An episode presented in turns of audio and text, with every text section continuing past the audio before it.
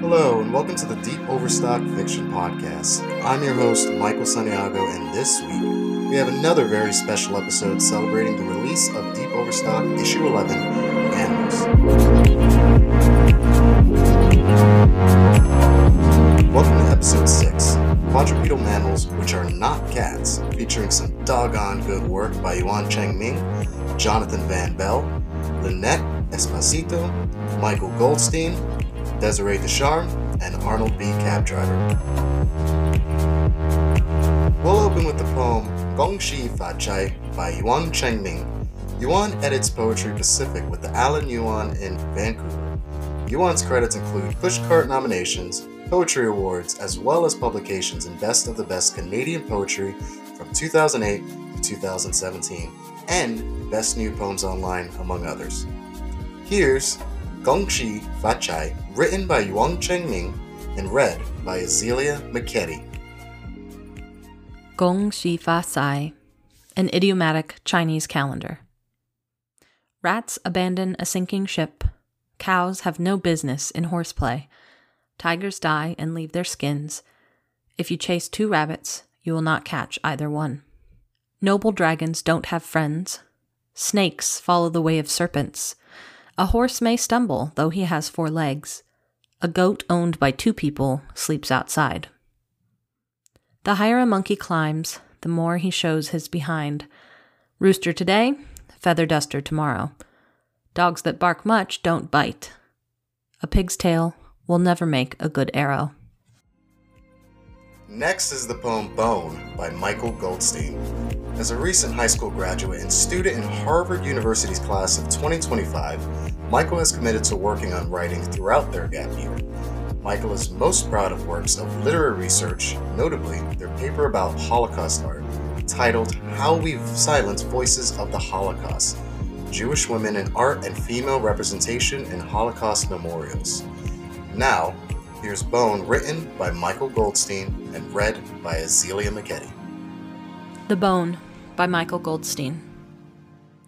There is no greater image of desperation than the dog that runs back for the bone for the 20th time on a lonely afternoon. It returns home to its master, lays down at his feet, sets down the emblem of his dedication, and the master laughs, accepts his gift half-heartedly, sheds enough love to last until the next round, and then sends the dog back to fetch. I don't think I'm the dog. I think I'm the bone, tossed around and used, but still thinking it's nice to be needed. Dropped at your feet, me and you, for what it's worth. Take me in with one arm, warm me to the touch, then throw me back into cold air. The sky watches in anticipation. The dog hardly notices, and you, for what it's worth, don't notice either. Now, Meow by Jonathan Van Bell. Van Bell is an author and philosopher who lives in Milwaukee, Oregon, with his wife and son-like, Zuriel Van Bell, as well as their miniature schnauzer, Nish, and tuxedo cat, Gigi. He's the author of three books: The Saint Stylite Trivialist Primer, 2015, The Adelaster Bay Book of Hours, 2016, and The Charter Party Companions of Private Holidays, 2017. His forthcoming book, Zenithism, is due out on February 21st. Now, here's Meow by Jonathan Van Bell, read by the author. Meow by Jonathan Van Bell. Fox Paolo and Fox Francesca sidewinding up the coop, tossing their sashes in the grass, under woody, smooth, breeze-blowing dusk, full moon of heavy-feeding jammy scoops, lop-eared hiccups and chicken lipstick of chicky juice.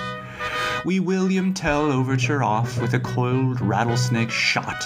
I, you, hunt the cockless and quail and puritans and fox martyrs, our fangs splash a fizzy-dizzy demisec up and down, our puffing like one lung drowning and our horses huffing, hissing, kiffing.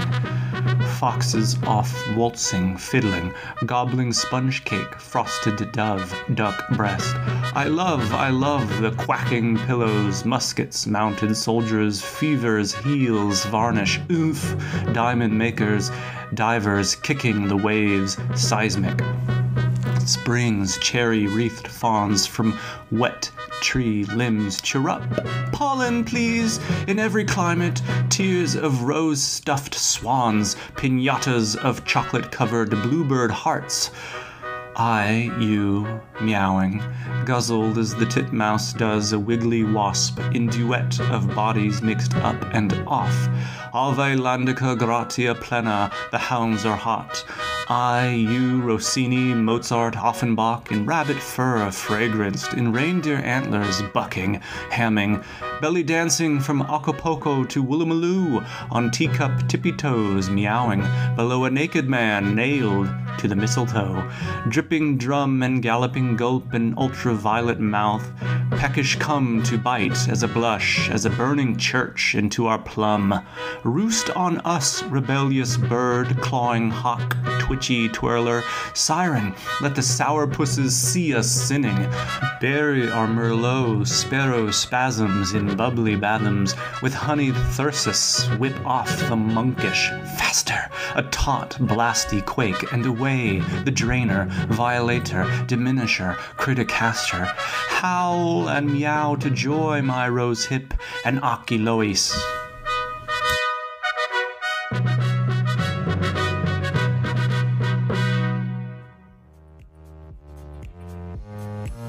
Now, two poems by Lynette Espacito, Early Evening and Leaving the Slaughterhouse. Espacito has been an adjunct professor at Rowan University, Burlington County, and Camden County Colleges. She has taught creative writing and conducted workshops in New Jersey and Pennsylvania. She lives with her husband, Atilio, in Mount Laurel, New Jersey. Now, here's Early Evening by Lynette G. Espacito, read by the author. Early Evening. Sun contemplates the language of landscape at twilight, as a thread of light encircles the horizon. The calm orb slides down its nightly path, pulls the silken imaginary curtain over imaginary time, while fox babies feast beside their sleeping mother. And once again, here's Lynette G. Espacito reading Leaving the Slaughterhouse. Hello, this is Lynette Espacito from Mount Laurel, New Jersey. I'm going to read a poem called Leaving the Slaughterhouse. I'm always interested in what people do with their winnings, and so I wrote this poem. Leaving the Slaughterhouse. I was riding a blind horse down the center of town. Horns honked, women screamed, men hee-hawed, mouths wide open. All I could see is calamity. The horse saw nothing, followed the guidance of my gentle nudge of the reins on his neck, showing him his way home after cashing in the winning lottery ticket. Next is the piece Rescue by Desiree Ducharme. Ducharme is a writer. Her semi-voluntarily health-adjacent sabbatical has ended. She has returned to full-time employment at Powell's City of Books in a dragon-adjacent capacity. So fix your mask and step back. Read more words at our website, DesireeDucharme.com. Now here's Rescue by Desiree Ducharme. Rescue by Desiree Ducharme. Kenya made space in my heart for love. Before her, there was only me and vague words. We think about hearts being a specific size or shape. In fact, they are intentionally flexible by design. They have a purpose. They hold space within us. We condition them to extend our lives. If you've loved unconditionally, you understand why this organ is kept in a vulnerable bone cage in our core. The brain is locked down. The skull is solid with holes for your senses, the organized filters through which our mind processes the data of life. It is a shield to keep things away from the delicate tissue of the brain. The smallest bump or bruise to our gray matter can be fatal. The heart is built for living. We are constantly trying to push it beyond its limits. Its shield is open in places, intentionally reckless and challenging. There are holes and chambers for rushing into and out of. The heart intends to beat and be beaten. It rattles and rails against its enclosure. It pulls and pushes the essence of us. It provides the tides for the oceans within. Before Kenya, there was no tide within me. She was the missing moon. I never wanted a dog. T did.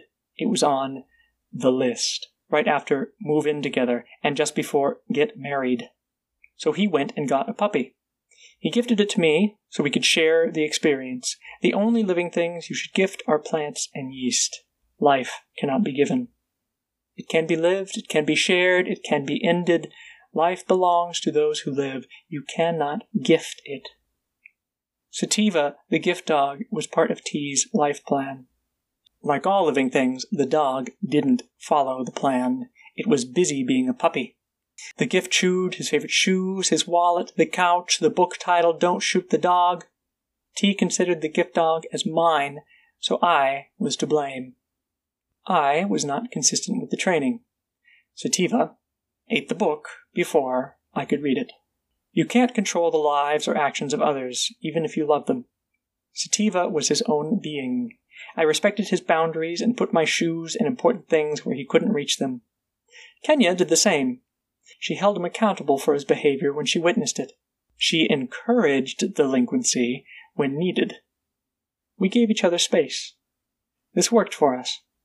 My I'm leaving thanks for the life experience note was in the Birkenstocks I'd given T for his birthday. After Sativa chewed his pear to unrecognizable pieces in March, he almost took him to the pound. This life he'd gifted to me was disposable. Ironic when you consider I was only allowed 3 squares of TP for the environment. T was big on keeping score for the environment.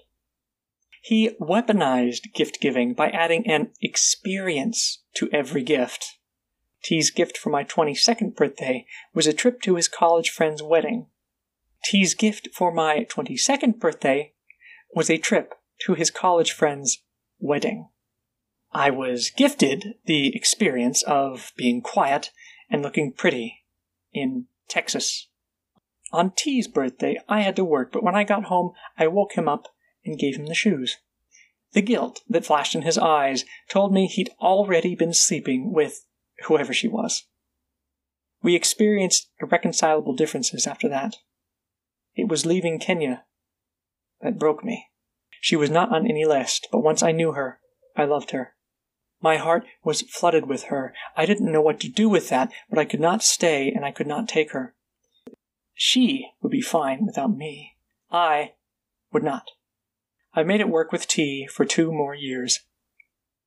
Kenya chose me, all of me, from my cold toes to morning breath to 3-day-old still wet hair. She never shied away.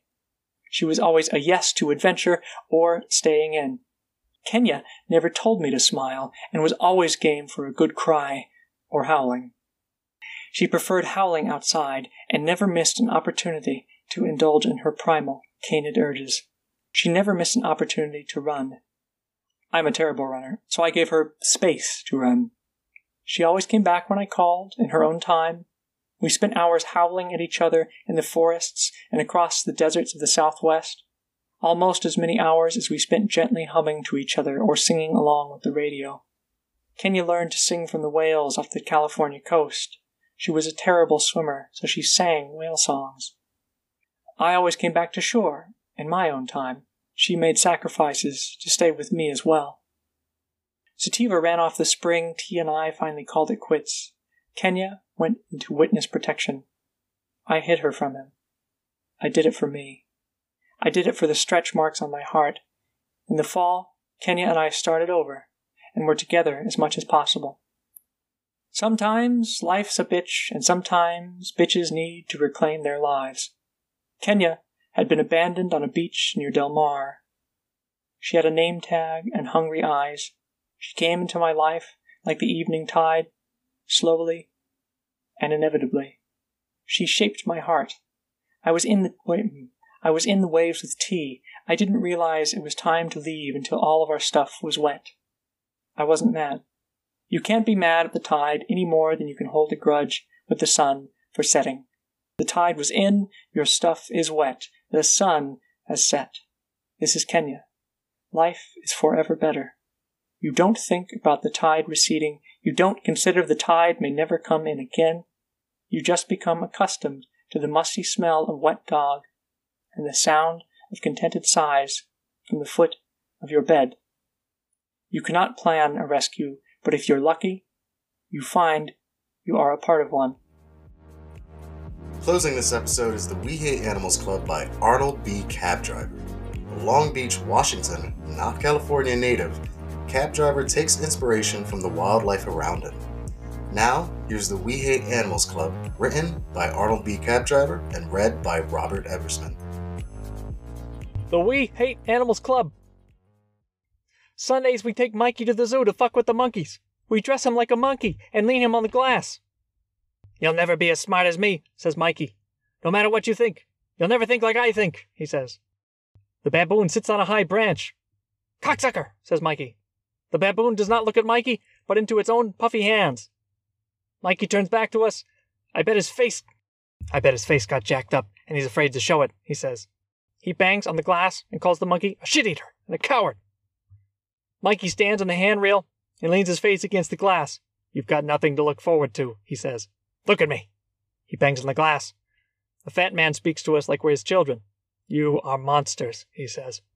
Mikey is about to rip the man's cock off. We take him to the hippos. Mikey doesn't give a shit about the hippos. For me, I do not mind the monkeys. They lick their own fingers, which are covered in shit. What's more, there's no reason for the prairie dog. It digs in dirt and infests holes with babies. I will show you. Here, I have with me a taped sandwich bag which I have filled with cayenne pepper. Watch me as I take it and stand on Mikey's back and dirty the monkey with my feet. The prairie dog enclosure is plexiglass. It is about 6 by 6 feet, full of dirt. There is a tiny family of prairie dogs standing very straight and leaning a little to one side. I untape the bag and dump the red contents inside. I cayenne the prairie dogs. At first, they are curious.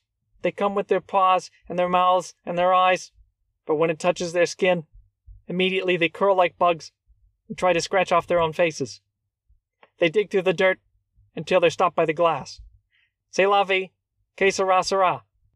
3 idiot Boy Scouts in blue shorts and yellow scarves are holding a spider next to a zookeeper in an expired green shirt and a big khaki hat. 3 boys touching their fingertips and throttling a spider. They all look into it and say, wow. It's just there so they can touch each other. They are a bunch of hiccuping butt ticklers. The zookeeper starts some bullshit about spiders. One of the Boy Scouts, with a bracelet and a scowl like a deformity, says, like it's a challenge, "We are the Boy Scouts of America." The one to his left says, "Pack 222. He is a kid in a baseball cap and zoo animal backpack. There was a leash at one point. "Pack 222, says Eric. He pinches the kid. The zookeeper knows we're something to avoid, but asks us, "Would you like to touch the spider?" "You hand-fuck that spider all you want, sir," I say. The Boy Scouts look at their hands and stare into the spider. It is as if, for the first time, they are afraid of their own hands. They are the kind of dead scum that grow up and have kids of their own.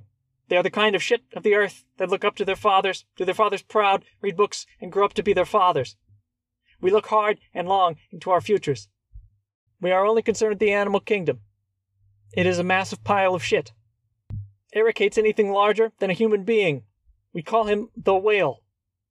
We will bring him to what he hates, but there are many things in the zoo. Eric the whale wants to move on. Eric hates elephants. His hate is strong and old like elephants. You can see it in his body, getting close to them. His body gets like it's suddenly infected. When we get to the elephants, Eric freezes. His hate becomes as still and as pure as a desert wind. He cannot move if he's got his eyes on an elephant. We buy 2 strawberry milkshakes and climb onto an observation deck. The enclosure is very high and very large. The elephants sweep bits of the ground into their mouths, but otherwise stand as still as tables. We milkshake the elephants. We have destroyed the elephants in the eyes of the people. Now they are nothing. They are pink and filthy. A kid with a lion backpack that still is a leash pushes his painted face up against the glass, his mom holding the leash. We're going to throw him into the lion pit. Wow, I say. So cool. Mikey says, lions are the best. Eric leans into the safety railing and jumps up and down. Roar already, he says. The kid's mom smiles at us. She is on the phone. 3 little boys, she says. They like the lions too. Everybody likes the lions. Mikey gives me his knife.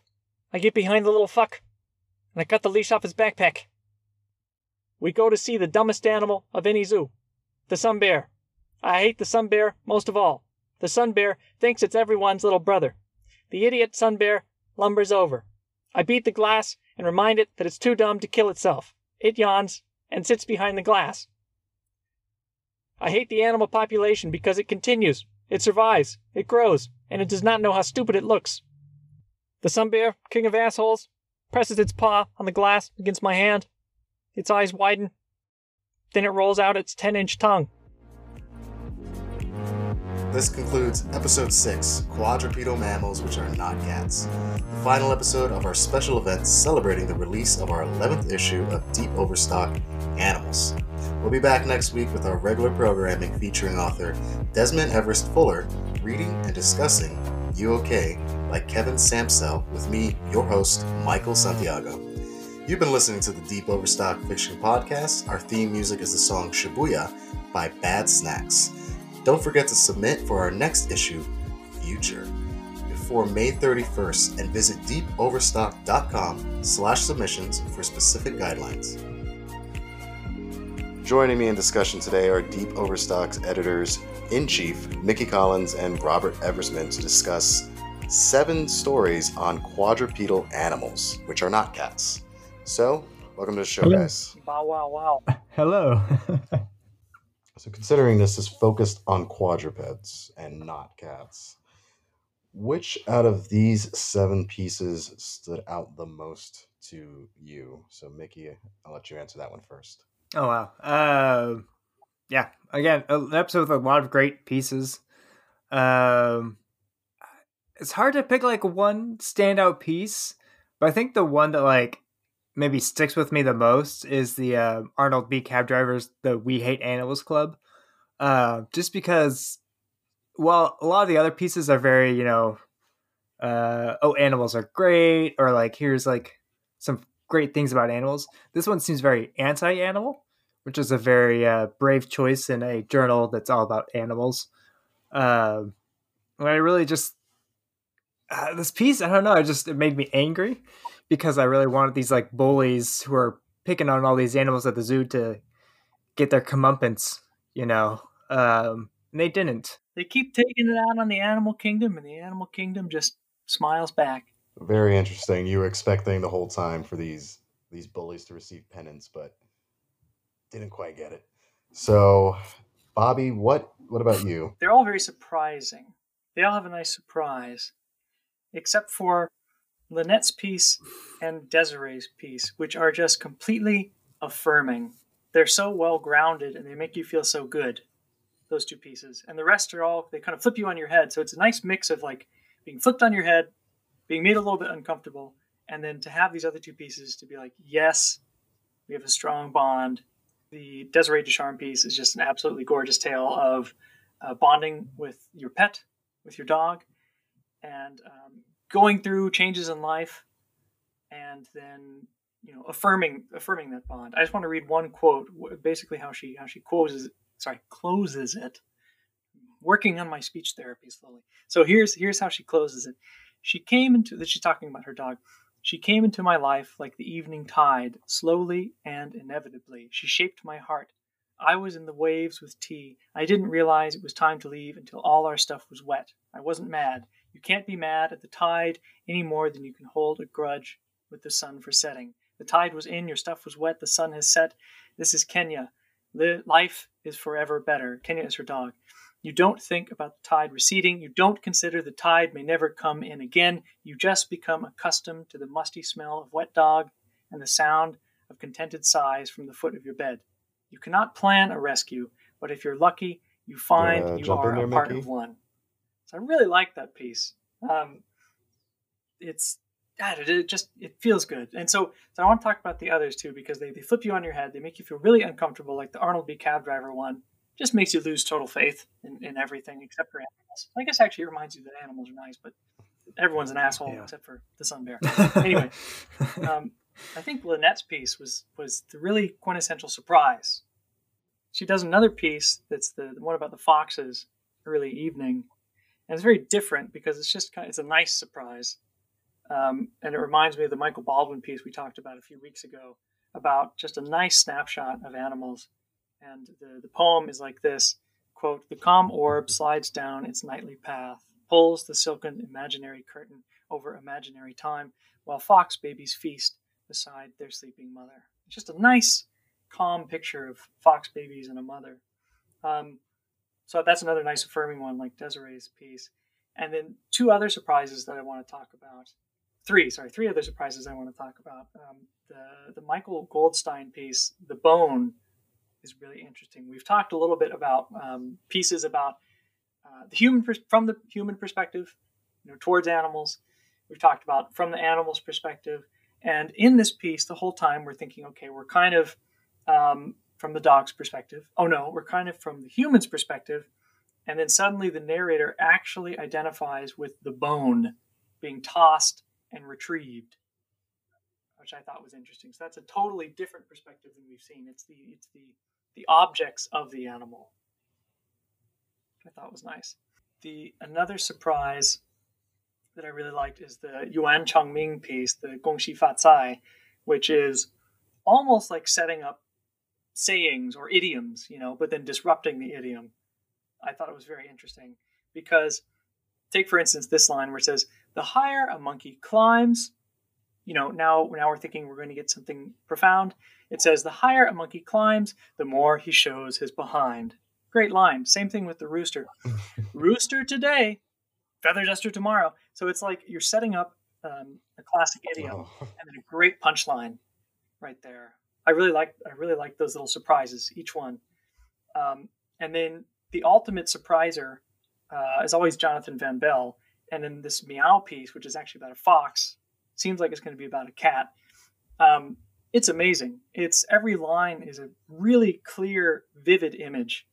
And it reminds me of the idea of the neo-Gothic, and particularly of this author, I think 18th century author, I think.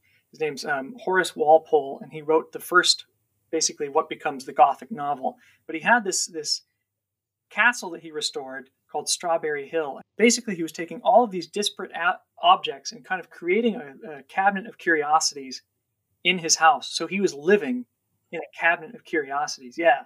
So it's like you're walking into like a cabaret or a masked ball, but you're alone and there's no guests. It's just all of these objects that are masked, and you're kind of in this weird opulent object paradise. I thought Jonathan's piece is really interesting. So I want to read a couple lines where it's like, I'll just pick them randomly, basically.